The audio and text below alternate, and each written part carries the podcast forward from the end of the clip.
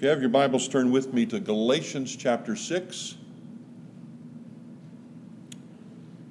We'll be reading and going through verses 6 through 10, entitled The Message, The Law of the Harvest. And this message has been kind of on my heart for the last several weeks.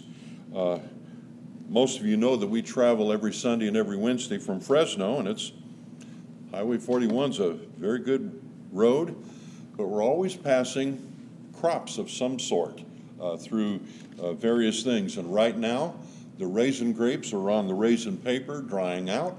Uh, much of the uh, cornfields have been harvested, and even the silage in some of them has been harvested. So that, that's going on right now. So uh, those of us who live in the general area, uh, that's a, a kind of a theme that we're well aware of at the moment. And so I'd like to speak on this theme, the law of the harvest, would you stand with me as we uh, read the text?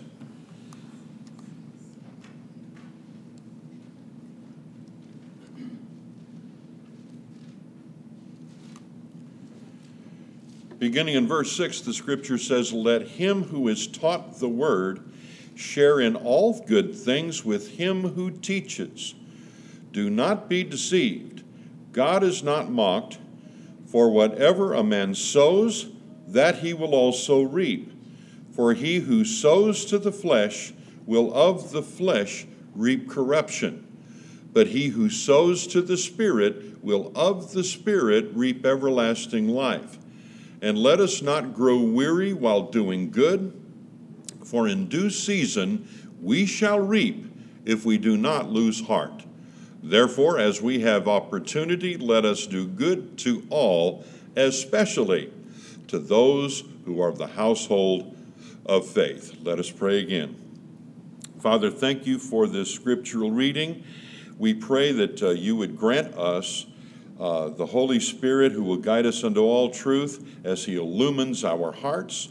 I pray that the things that I've studied will be of great value, not only in worship to you, but also in edification to your people, as well as a presentation of the gospel for those who are lost and needing a Savior. We pray, dear God, that we would accurately depict what your word says here in order that we would not only gain uh, useful and proper scriptural information, but also in the end result, Lord, that we would make proper application, that our lives before Jesus Christ would be that which draws us closer to Him, and that our walk would reflect His nature as well. For these things we ask in Jesus' name, amen. I have to freely admit to you that uh, being a city boy raised in Los Angeles area, is that that which I know of agriculture, I learned from a book or learned from talking to those who were well knowledged in agriculture. And so I have tried uh, the best I can, and I hope you'll understand as I maybe not get it all right necessarily. What would you think if someone told you if your diet consists mainly of foods high in cholesterol and fat, you will lose weight. What about drinking a quart of alcohol a day will keep you from being an alcoholic? Or by refusing to meet new people, you're bound to make new friends. You would probably think the person making those statements was crazy, confused, ignorant, or, in a sick way, joking. And you'd be right. People who eat lots of foods high in fat and cholesterol, they gain weight. Heavy drinkers become alcoholics. Social hermits become friendless. Why? Because we reap what we sow. If we want to achieve certain goals, we must do what it takes to reach those goals. And if we want to avoid certain consequences, we must refuse to do anything that would lead to those results. With rare exceptions, the principle of sowing and reaping holds true in every single thing we do. The biblical principle of reaping what one sows should not be confused with the Eastern concept of the law of karma. You say, well, why do you say that? When I was a freshman in college 50 years ago, uh, I was very heavily involved in choral music at Orange Coast College in Costa Mesa, California. And uh, not only in the a cappella choir, but in the chamber singers, a little smaller group, and became very, very good friends with a lot of the choir members. I remember one uh, evening in particular, one of the uh, guys in uh, the, the choir, it might even been chamber singers, but we went to a local restaurant in Costa Mesa. And as we sat down to order and eventually get our food and so on, had a waitress come up to me and she looked at me kind of intently and she says, I'm having this incredible karma about you. Well, that was before I was saved, and that was puzzling to me even then. And the more I, I thought about it, the more silly it sounded. Okay? Karma is viewed as an unbreakable, universal law of cause and effect that says for every action there is a corresponding reaction. The deeds we perform in this life will inexorably determine the condition of our life hereafter. The biblical law is not as deterministic as the supposed karmic one. According to Scripture, and that's got to be our basis of authority, our present deeds do impact our future. But unlike karma, there is room for God's grace of forgiveness and deliverance. And I'm so grateful, aren't you, about that? I mean, I can tell you in the 49 years I've been a believer, is that there have been times I've looked back now and kind of blew it. But yet at the same time, if I acknowledge those sins, and they were, accepting the God's grace of forgiveness put me on a right track again. And the same holds for any of us.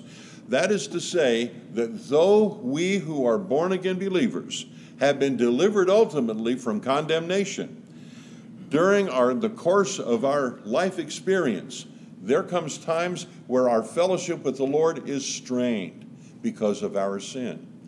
And as one person put it, and I think it is a very accurate statement, if you feel removed from God, guess who moved? Okay? So if that distance between us and the Lord exists, and it does sometimes, it's because we've turned to the carnal flesh instead of yielding to the Spirit. But praise the Lord, there is that great opportunity that we have, understanding that the grace of God is magnificent. Is that when we come to terms with the fact that we're out of fellowship with God because we've erred, when we confess our sins, the Bible says He is faithful and just for, to forgive us our sins and to cleanse us from how much unrighteousness? All. There you go. Uh, karma's not like that. Yet, as often as we observe the law in action, we are frequently surprised or even angered when it crops up in our Christian walk. Uh, Brother Fritz was mentioning this morning in the Sunday school class about uh, uh, something he heard Brother Roy Reed say in a chapel. And I remember a lot of the experience that was given and the wisdom that was given by our seminary instructors, like Brother Reed. And one in particular I remember about Brother Martin Canavan is he always said this. He says, If you're sowing your wild oats, don't pray for crop failure, it won't work. And he was so right. We can think, we think we can sin and then escape the consequences through prayer or renewed commitment to God. In one of my long ago previous pastorates, there was a fellow in the church, and he was actually a Bible teacher, and he had children, he and his wife had children that weren't serving the Lord. And one thing after another, and it would just cause great grief in their hearts. And finally, this brother mentioned publicly, he says, I believe that if someone sins and they get right with God, then they will not have to endure the consequences or the reaping of what they sowed. And I challenged him in private to begin with. I said, Brother, that goes against the law in the scriptures of sowing and reaping. Uh, it's great that in the midst of that situation, uh, a believer who has uh, sowed sin recognizes it and then calls out to God for the grace of forgiveness, they will be granted forgiveness unequivocally every single time. And that's great. But understand that that law of sowing and reaping will not be broken. There will be the consequences of that sin. And we'll see an example of that a little later in the message. The Lord seldom grants such a request for good reason.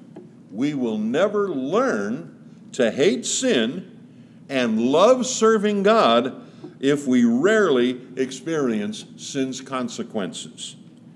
In his epistle to the Galatians, the Apostle Paul brings this principle to the forefront and urges us to order our lives with that in mind.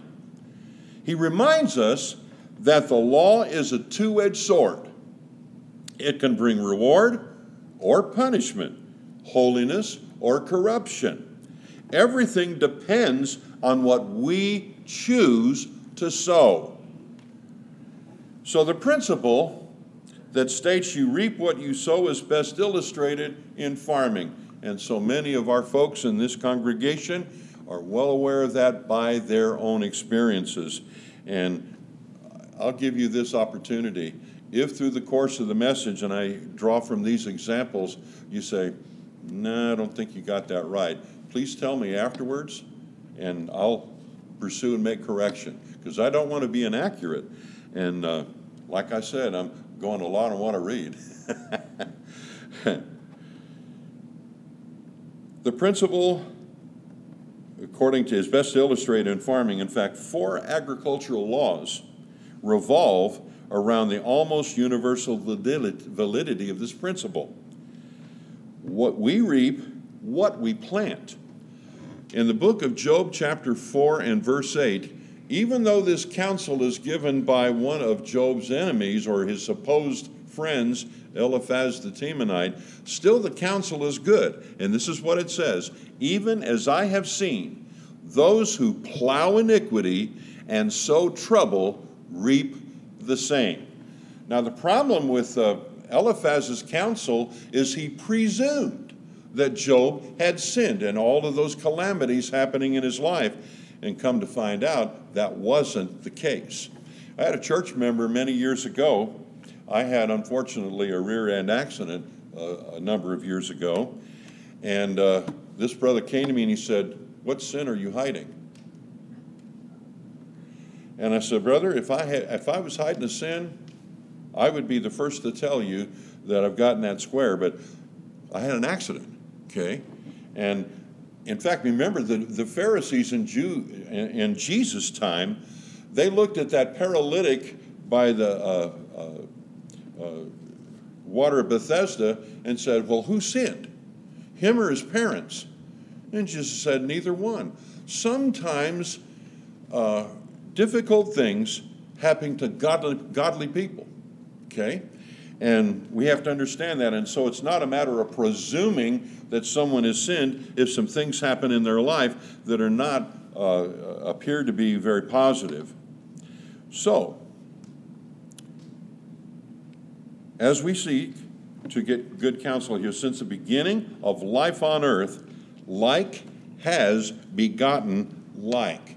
Now, some of your young uh, children and young people going to school anymore, they're hearing a little different message about that. But let's examine what the Bible actually says. We go all the way back to the book of Genesis.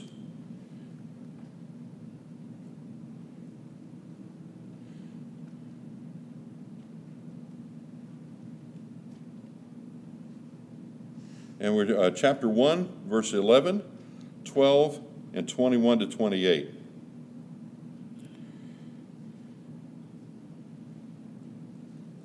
Beginning in verse 11, the Bible says, Then God said, Let the earth bring forth grass, the herb that yields seed, and the fruit tree that yields fruit according to its kind, whose seed is in itself and on the earth. And it was so. And the earth brought forth grass, the herb that yields seed according to its kind, and the tree that yields fruit, whose seed is in itself according to its kind. And God saw that it was good. Going down to verses 28, 21 rather, to 28, the Bible says it this way. So God created great sea creatures and every living thing that moves, with which the waters abounded, according to their kind, and every winged bird according to its kind. And God saw that it was good. And God blessed them, saying, Be fruitful and multiply, and fill the waters in the seas, and let birds multiply on the earth. So the evening and the morning were the fifth day. Then God said, Let the earth bring forth the living creature according to its kind, cattle and creeping thing and beast of the earth, each according to its kind. And it was so. And God made the beast of the earth according to its kind, cattle according to its kind, and everything that creeps on the earth according to its kind. And God saw that it was good. Then God said, Let us make man in our image according to our likeness. Let them have dominion over the fish of the sea, over the birds of the air, and over the cattle, over all the earth, and over every creeping thing that creeps on the earth. So God created man in his own image. In the image of God, he created him. Male and female, he created them, that God blessed them, and God said to them, fruitful and multiply, and fill the earth and subdue it, have dominion over the fish of the sea, over the birds of the air, and over every living thing that moves on the earth. Dogs give birth to dogs, birds to birds, fish to fish, and humans to humans. Why do you say that, Pastor? Here's why. Uh, our people, for several generations now, have been inundated with Darwin's evolutionary thinking. It's saying that we all have a common ancestor, an amoeba in the ocean, and then somehow or another through mitosis and uh, evolutionary macroevolution, that uh, we all have common ancestry. That flies in the face of the counsel that God has given in Genesis chapter 1. But notice many times in the reading that I gave is that the statement after its kind was made. If you want to take it to the bank, young people, when you're exposed to the alternative ideas that are in, in error, go back to Genesis chapter 1, either personally or some of your friends, and say, you know, that, that's not the way God set things up as uh, He created. After its kind. Okay? The same thing holds true in farming. From watermelon seeds come what? Watermelons, okay? From orange trees, oranges. From grapevines, grapes. If you want grapes, don't plant orange trees. And if you want watermelons, you don't try to get them from grapevines, okay? That's the way God created His world to operate. And He won't change it simply because we might want Him to do so. Second law of farming we reap in a different season than when we plant. Okay? We can't harvest a crop before or at the same time it's planted. You say, well, that makes sense, you know, and uh, you're almost stating the obvious. I think so, but yet that doesn't seem to fly uh, into the thinking of so many people. Harvesting always follows a season of planting and growth. Notice, if you will, in the book of Ecclesiastes and uh, chapter 3, verses 1 and 2. The Bible says, To everything there is a season a time for every purpose under heaven, a time to be born and a time to die, a time to plant and a time to pluck what is planted. So, try as we might, we can't bypass this process. Third law, we reap more than we plant. The prophecy of Hosea, chapter 8 And we'll look at uh, verse 7.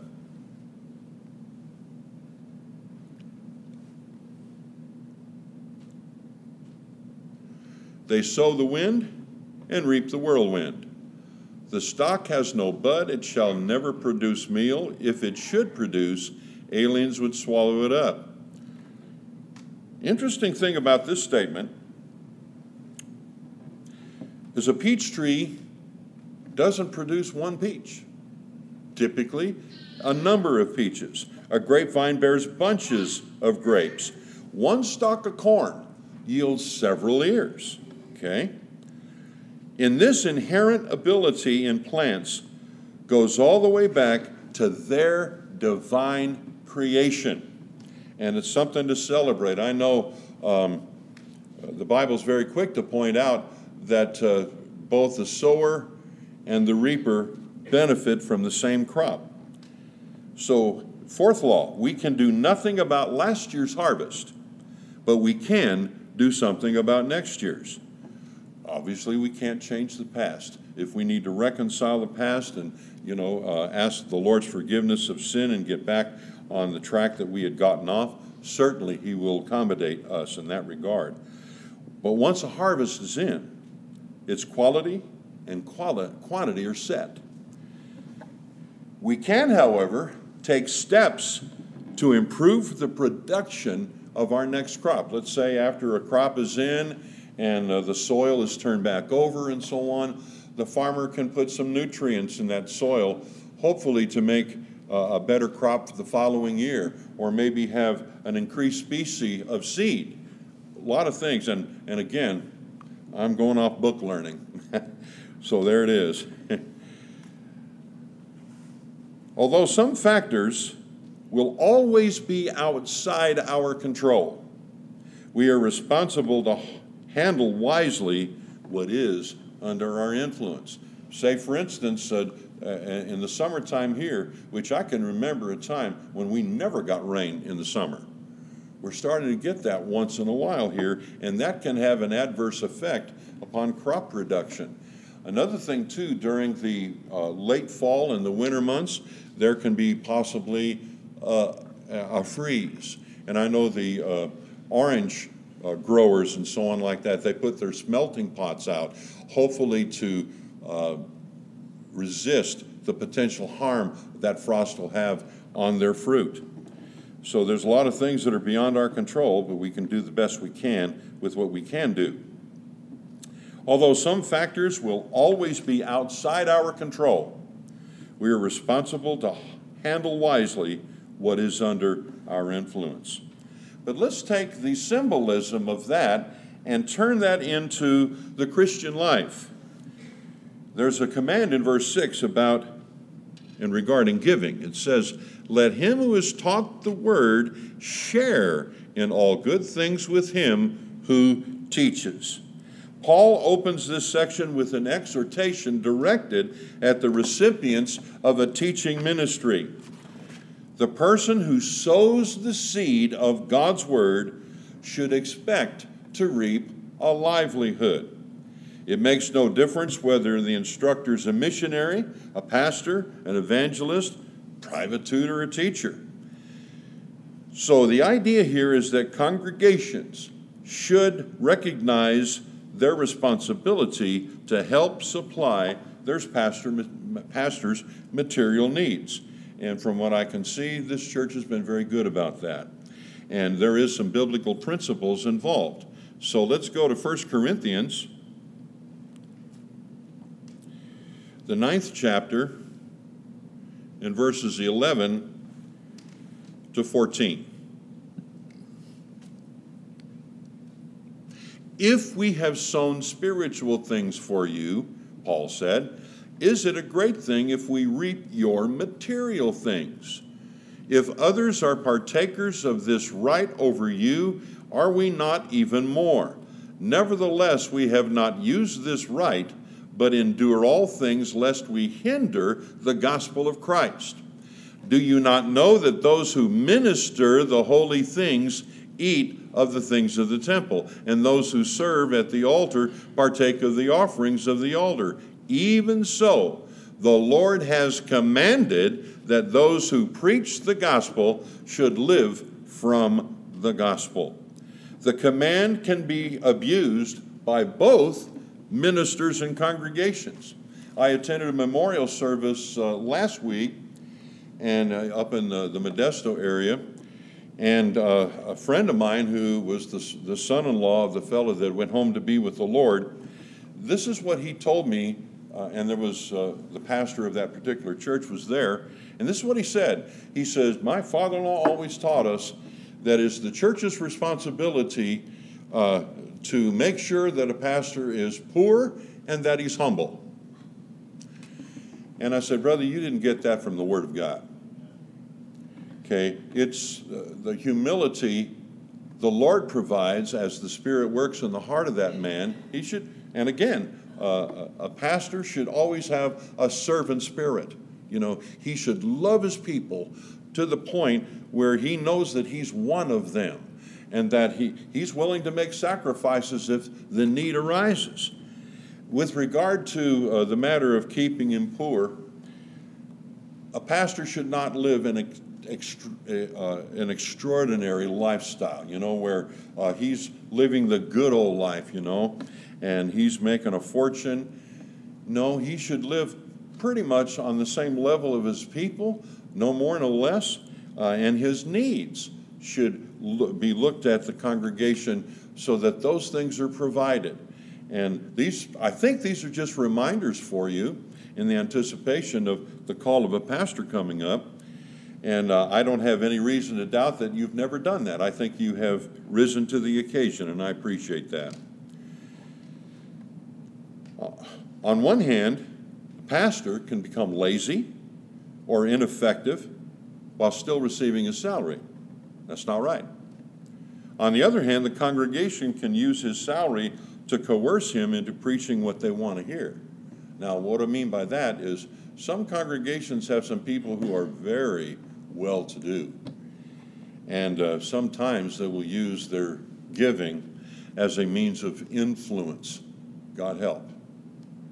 Because the pastor's responsibility is two things feed the flock of God according to the truths of God's word, and secondly, be an example to the flock which of course would include the tending of the sheep uh, during the course of the week and just be there for that congregation as they have need, because that's what God calls pastors to do.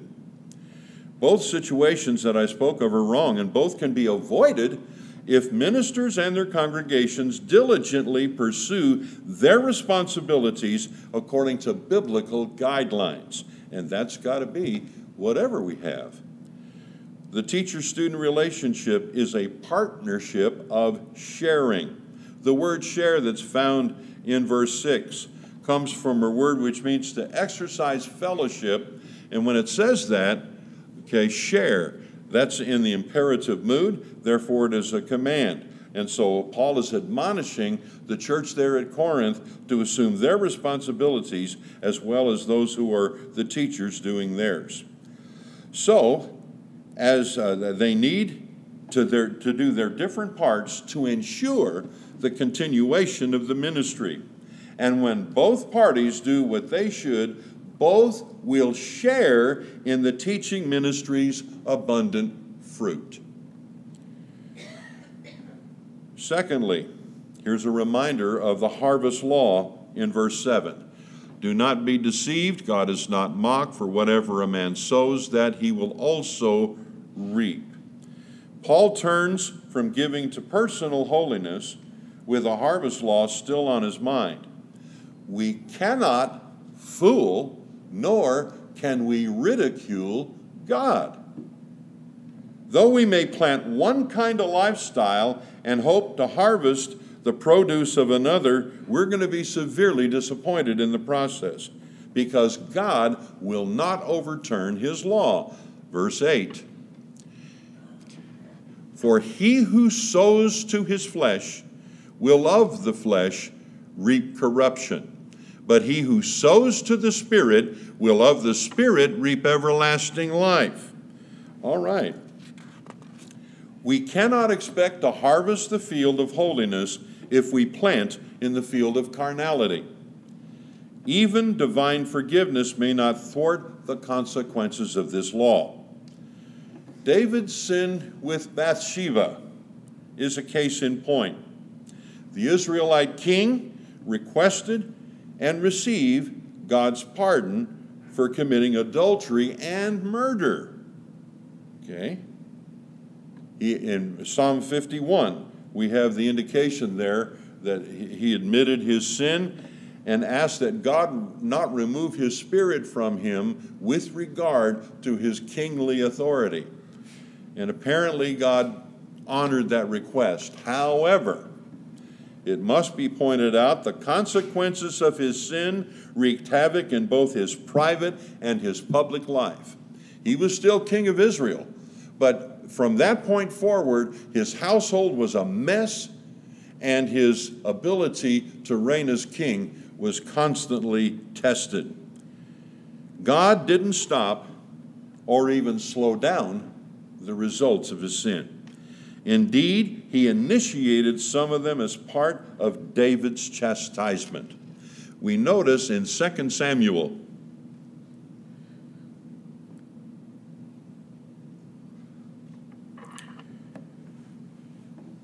verses 11, or actually chapters 11 to 23, and I'll just indicate some of those things. Okay, in his own household, his daughter was violated by his son. The actual brother of the daughter wreaked vengeance by eventually killing the brother who violated her. Then there was a movement on the part of that son to overtake the throne. And so the point to be made is there was constant turmoil in David's house as a result uh, and the consequences of his sins. And so don't, think, brothers and sisters, that if you traffic in sin, that you're going to get off scot free. You might fool people, you might even fool a pastor, or he might even fool you. But we never can fool God. And it's interesting to note that, in spite of that statement and that law, if you will, is that the Holy Spirit will either bless or convict an individual about the reality what's going on in their heart rather than what seems to be on the surface. Verses 9 and 10, Paul gave an encouragement for the brethren in Corinth to continue. It says, And let us not grow weary while doing good, for in due season we shall reap if we do not lose heart. Therefore, as we have opportunity, let us do good to all, especially to those who are of the household of faith. Sleepless nights and frustrating days can accompany caring for a crop as well as meeting people's needs. Both endeavors can seem endless and even thankless. But just as a crop will eventually produce a harvest, so acts of kindness will one day lead to a rich reward. We're told in the Gospel according to Matthew, chapter 5.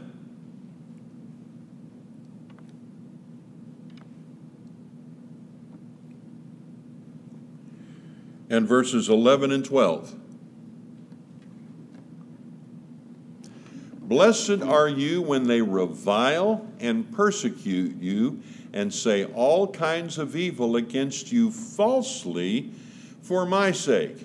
Rejoice and be exceedingly glad, for great is your reward in heaven. For so they persecuted the prophets who were before you.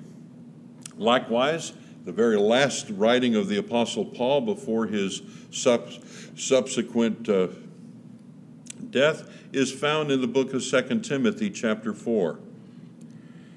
And in this passage of Scripture, he mentioned to young Pastor Timothy in verses 7 and 8 I have fought the good fight, I have finished the race, I have kept the faith. Finally, There is laid up for me the crown of righteousness, which the Lord, the righteous judge, will give to me on that day, and not to me only, but also to all who have loved his appearing. One of the things that we try to instruct the seminary students from a very practical standpoint is because you have uh, accepted the call of the Lord with respect to potential pastoral office. That does not mean you're going to be free from criticism, even when you're right. And so, what we try to do is prepare them by some experiences and by even the scriptures, is that there's going to come some times that are not very pleasant. But yet, you still have the call. And you're still commanded to love God's people. And understand that God's on his throne. And he says very succinctly, Vengeance is mine, says the Lord. I will repay. And man, that takes a burden off uh, people. And you may have also been the recipient of false accusations, and they hurt. They hurt deeply. But let me just say this that some have used that as a means of justifying no longer serving the Lord. I can tell you, it, it, might seem that there's some justification in that, but there is not. Because here's the secret to it God did not do that to you. He is always faithful, He always blesses. I remember uh, a few years back, uh, there was a, a man in uh, one of the churches I was laboring with, and I mean, he got legal false accusations. And uh, he was, man, he was ready to throw in the towel and say, nah, this isn't worth it. And I said, brother, God knows what's true. And if you're telling me and, the, and you're telling the church that uh, uh, you're not guilty, we're going to pray that the truth be revealed and God exonerate you and bring to justice those who are lying and giving false testimony. And you know what? It took about a year, but that happened. He was totally exonerated. And the individual who was making the accusations, it was proven they were false. But it still hurt. But here's where I'm going with this. Even though people have the potential of hurting you, making false accusations to you, just remember God didn't do that to you. He knows. He knows the real truth of the situation, just like the patriarch Joseph. Remember him? In the uh, middle chapters of the book of Genesis, falsely accused and put in prison. But God knew. And God, if you will, had his back. And he eventually emerged to be second only to the Pharaoh himself as leader in the land of Egypt. And God used them. And uh, I, remember in particular one of the great blessings in the book of Genesis, and I get to write about that this for the following quarter, um, is that when it came time to reveal himself to his brothers, and they must have been shaken in their boots to be sure. He said, Here, this is what he said You meant this for evil, but God turned it to good in order to save many lives. Here's the thing when we suffer things like that, false accusations or whatever it might be, is that God might have a plan in resolving it that we're not aware of. But God has a plan. And if we're in the right, God will make sure that we are exonerated and that we're actually not only delivered, but raised a little higher. Been there, done that. So, in his book, Traveling Light Reflections on the Free Life, author Eugene Peterson states this, and, uh, and a quote Is that selfish? Short sighted? No. Paul doesn't direct our attention to those who are close to home because they are more deserving, but because they're there. And he knows that the biggest deterrent to the drudgery of caring for an everyday friend is the dreaming of helping an exotic stranger. Giving from a distance requires less of us less involvement, less compassion, It is easier to write out a check for a starving child halfway around the world than to share the burden of our next door neighbor. The distant child makes a slight dent in my checkbook. The neighbor interferes with your routines and your sleep. Paul will not permit us to compensate for neglecting those nearest to us by advertising our compassion for those in another continent. Jesus, it must be remembered, restricted nine tenths of his ministry to 12 Jewish men because it was the only way that his New Testament churches, which he was establishing, would be able to fulfill the Great Commission. He couldn't be bothered with the foreign Canaanites because his work was to seek to redeem the entire world. And so, the check for the starving child must still be written, and the missionary must still be sent and supported, but as an extension of what we are doing at home, not as an exemption from it. What's the point? We can talk. We can think about uh, you know those in distant lands, our own missionaries sent out from our churches, or maybe even the sister churches that's struggling, or or someone, and that's all fine and well. But that should be uh, an add-on, if you will, to the fact that a New Testament church is actively engaged in caring for one another. Okay?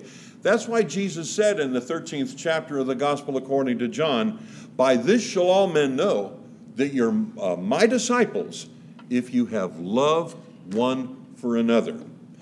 If a church is not actively engaged in caring for her own members, how can she be expected to care for someone else thousands of miles away? Paul's not neglecting that that foreign missionary or that child overseas who needs assistance, those, that those aren't legitimate concerns. They are. But those should be extensions of what's already going on in the midst of a New Testament church as those members care for one another. And I'm here to tell you that what I've observed since May is you care one for another by and large. You know, I probably not universal, probably never will be, but that's a very, very necessary uh, target, if you will. So, what's the end result? What's the application? Share your finances. We need to relax our grip on our funds and invest them into the ministry of those who feed the soul. Our giving to the Lord's work should be the priority of our personal finances. You know, when, when you're, you're looking at your uh, paycheck and so on, and you say, Boy, I got the PG&E bill and I got this uh, bill coming up and so on. And basically, your, your idea is to give the leftovers to the Lord. Listen, put the Lord first. Tithes and offerings to the Lord first. And I heard uh, one person put it like this God can do with 90% of your salary much better than you can do with 100%. Good thought. Second uh, idea sow in the Spirit not in the flesh. Holiness begets holiness. Wickedness begets wickedness. We must stop sowing wild oats during the week and praying for a crop failure on Sunday morning. If we really want to enjoy the fruit of the Spirit, and that certainly should be a desire, we need to plant our lives in His field. Thirdly, don't grow weary in doing good. If we grow weary of sowing good works, we will end up like farmers who quit planting because they're impatient. We will reap only a small portion of the harvest we could otherwise have had. We need to encourage one another to keep on keeping on in the spiritual sowing process. We notice uh, a very familiar passage of Scripture in the letter to the Hebrews, and this is in chapter 10, verses 24 and 25. The Bible says, And let us consider one another in order to stir up love and good works, not forsaking the assembling of ourselves together, as is the manner of some but exhorting or encouraging one another, and so much the more as you see the day approaching. Do good to all.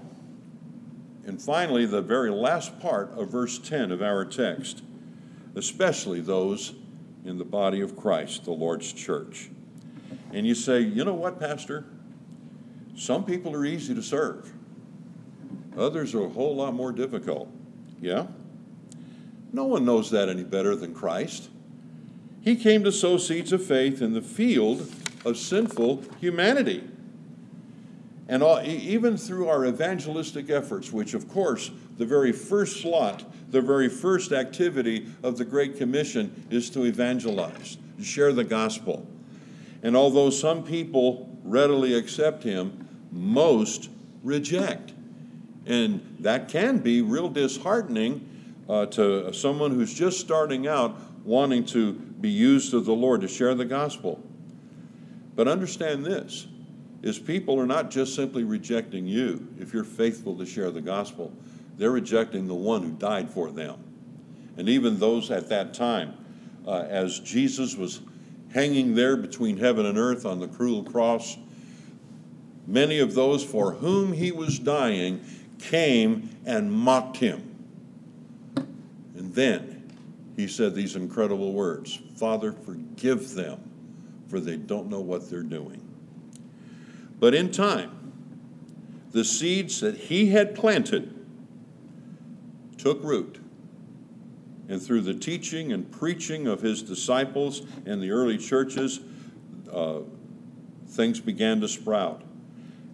The Lord has called upon his churches to work with him in the fields of sinful humanity. Sometimes we will toil and yet not see the fruit of our labor in this life. At other times, we will reap the benefits of someone else's toil. As uh, Paul himself even said, I planted, Apollos watered, but it was God giving the increase. And so, however, which way we serve the Lord, and you know, God might be laying a ministry on your heart uh, that you're really convinced you need to do, and yet you're reluctant because you're afraid that it's not going to work out very well. Listen, don't think that you're the end of it. Even a preacher needs to understand that he, he's faithful to discharge the message of God and the Word of God, as he still must rely upon the Holy Spirit to convict the hearts of men. And I remember at an association meeting probably 40 years ago, there was this one missionary that got up one year and he said he'd saved 50 souls. He came a year later and, to his credit, made this observation. He said, Last year I reported that I'd saved 50 souls, and I'm here to tell you that it was me that saved them and not the Lord.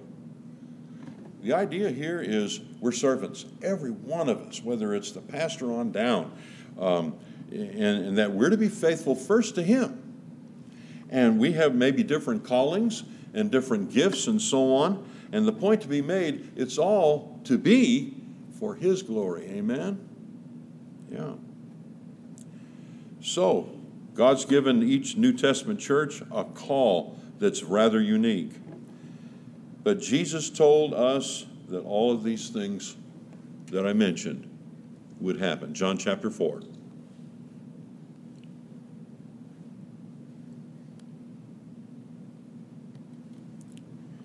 and verse 36.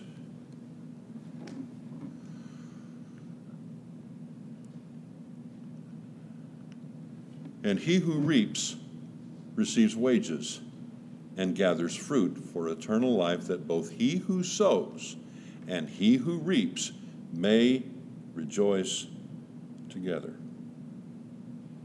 Back in 1970, when I received Jesus Christ as my Savior, I remember distinctly the individual who was the soul winner or talked me through the plan of salvation when I gave my heart to Christ. I haven't seen her in 49 years, but I still remember her and remember that she took the time uh, to share that plan of salvation. And I look forward to one of these days seeing her again, hopefully before eternity, but I know I'll see her in eternity, and I'll say thank you. Thank you. So, let us reach out to everyone we can, giving all we are and have to the service of our great Lord, and He is the husbandman, the farmer who cannot fail. The interesting thing about studying the Word is the simplicity and the depth of the Bible are stunning ironies. I remember when I was pastoring the Landmark Church in Freedom, uh, a lady that you probably know because I think she had her base here, um, Sister Anderson, Thelma Anderson. She was an elderly lady when I was there in the early 80s, and she had about a second grade education. And a pastor always wonders if he's going a little too deep or a little over the heads of the people. That's a common concern that we have, and I certainly do. But I remember one time I was wondering at the conclusion of, the of a message that maybe that was a little too deep. Sister Anderson came out, tears streaming down her face, and saying, Pastor, I had a little bit of heaven today. Thank you for that message. It meant so much to me. It wasn't that I preached it, but the Holy Spirit accompanied that word and gave her understanding. And that's a wonderful thing. But here's the thing you got to be open for the Lord to do that in your heart and your mind. Some principles of the Bible are clearly visible, but so much buried treasure still waits to be brought to the surface. We also encourage each one who might be here this morning, and there's never been a time when you realized your sinful condition before the Lord, and therefore understood as well that Jesus died for sinners. He didn't die for the righteous. You know, some um, faith systems will indicate you got to work in this thing, and uh, you, uh, the more you produce for God, then you will be granted eternal life. Uh, if your good works outweigh your bad works. That's not what the Bible says. The Bible says we have to come to, to terms with the reality that we're sinners by nature.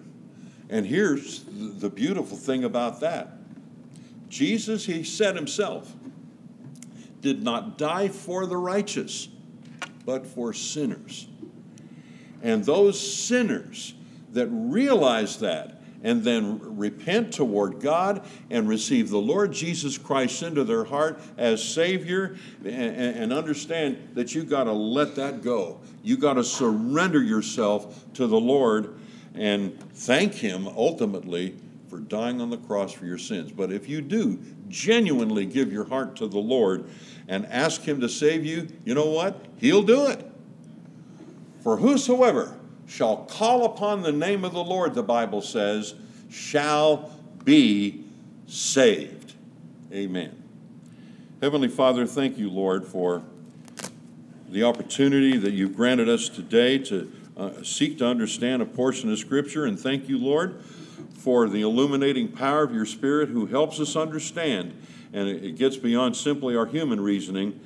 But we also pray, dear God, that the message as it goes forth and has gone forth is that your Spirit, who has accompanied it, will draw at the hearts of people at their area of need, especially those who still have not trusted Jesus Christ as their Savior. May this be the day and the hour, dear God, where they come to terms with the reality of their sin, but also understand that as a loving God, you have provided the sacrifice for sin in the shedding of blood of your only begotten Son, the Lord Jesus. I thank you, Lord, for my salvation, long in, uh, in standing, and thank you, Lord, for those who are just about to realize that they too can be saved. And I pray, dear God, that if they are this morning, that we will give uh, rejoicing uh, to that fact and give you all the glory and honor. For in Jesus' name I pray, amen.